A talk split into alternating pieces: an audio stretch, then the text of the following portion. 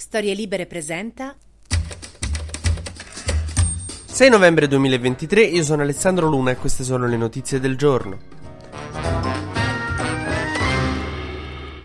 Buon inizio di settimana a tutti. La diplomazia americana in questo contesto geopolitico è un po' come le crocchette al prosciutto alle macchinette ai distributori. In mezzo a tutto sto schifo, forse la cosa meno pietosa. Ieri il segretario di Stato Blinken, segretario di Stato vuol dire ministro degli esteri in America perché come con le inches e gli yard devono eh, usare i termini loro. Insomma, Blinken è andato a Ramallah, una città della Cisgiordania che come sapete è una parte della Palestina, e ha incontrato Abu Mazen, il presidente dell'autorità palestinese. Spiego al volo sta cosa cosa per chi sta in hangover. La Palestina è divisa in due perché c'è la Cisgiordania da una parte e la striscia di Gaza dall'altra. La striscia di Gaza la governa Hamas, i terroristi sanguinari e tutto quanto. La Cisgiordania invece è governata da Abu Mazen, l'erede di Arafat, un governo abbastanza decente che ai palestinesi sta sulle pallissime ma non hanno la forza per ribaltarlo. Come i palestinesi non hanno la forza di ribaltare Hamas a Gaza. Sono cose molto diverse, il governo di Abu Mazen è abbastanza democratico e soprattutto non c'è questo vizietto che hanno invece quelli di Hamas di voler sterminare il popolo ebraico. Apposta ieri Blinken è andato a parlare con Abu Mazen, che eh, adesso immaginatevi quanto può essere rischioso per un leader palestinese farsi fare una foto che stringi la mano a un americano, insomma, cioè, il popolo tuo ti dice scusa. È come se i sette nani scoprono che Biancaneve pia le mazzette da regina. Però gli Stati Uniti hanno deciso di includerlo nel piano di pace per il dopo, perché dopo che eh, l'Israele avrà devastato completamente Gaza ci sarà da decidere a chi assegnare quelle due pietre rimaste. Che è come se gli Stati Uniti dopo Hiroshima Hiroshima e Nagasaki fossero andati lì in Giappone e avessero detto mo governa Pino, un amico mio.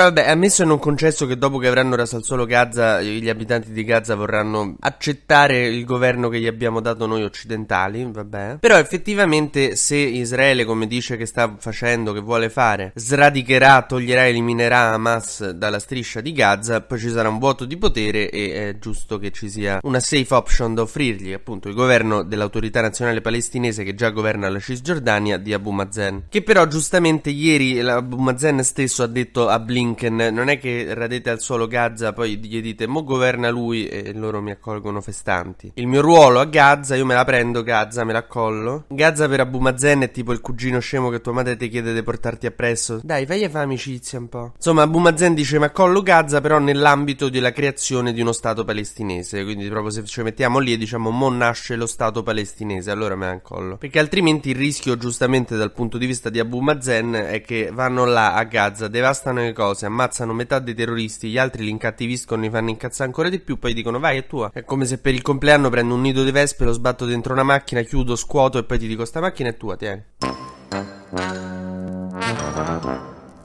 Nel frattempo Israele ha cerchiato Gaza City, questo da giorni, e quindi adesso c'è la fase di guerriglia urbana in cui combattono strada per strada, via per via e via dicendo, perché vogliono conquistare Gaza City e insomma entrare nei tunnel, neutralizzare tutto l'impianto di attacco di Hamas eh, e renderlo inefficace. Ora il problema è che da quanto sembra, insomma da quello che dice l'esercito israeliano, molti dei miliziani di Hamas si nasconderebbero negli ospedali o sotto gli ospedali e eh, adesso in questo periodo sono pieni di persone di sfollati, di civili civili. Mo adesso, con tutte le riserve che si può avere su Israele, non credo che questa sia una cosa inventata. Io credo che Hamas, e ci sono abbastanza prove che portano a questa conclusione, si nasconde effettivamente negli ospedali. Non si è mai fatto problemi a usare come scudo i civili. Poi, appunto, per quanto a uno può stare sulle palle Israele, non è che si divertono a bombardare gli ospedali e ammazzare i civili. Nel senso, poi magari si può dire che fanno poca attenzione ai civili, però non è che tipo inventate una scusa che ho voglia di bombardare questo ospedale. Poi stanno in Medio Oriente, capito? Quindi non gli, non gli fa manco gioco, non gli serve neanche fare strage di civili, però la sanno a fa. E il problema adesso è che se il campo di battaglia diventano gli ospedali, diventa veramente molto difficile evitare delle vittime civili. Torniamo in Italia che almeno ci facciamo due risate. Meloni ha deciso di cambiare la Costituzione per rendere i fuori onda incostituzionali, chiederete voi? No, in realtà la cosa è molto più complessa. Per il premierato, l'elezione diretta del Presidente del Consiglio, che finalmente eleggeranno i cittadini il Presidente del Consiglio. Una cosa un sacco tipo, ah, il popolo ha il potere finalmente, anche se in realtà poi i candidati premier verranno scelti dai partiti, quindi di che stiamo a parlare?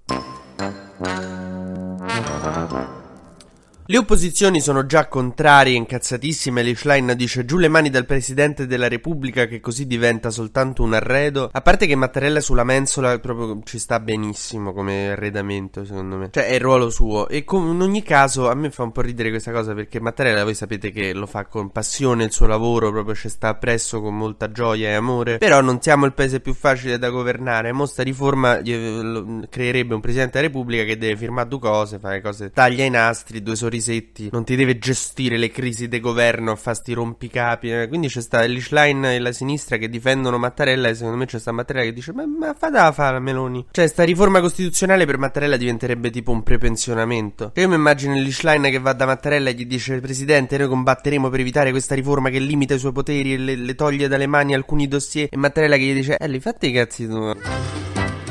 TG Luna torna domani mattina, sempre tra le 12 e le 13, su storielibere.fm.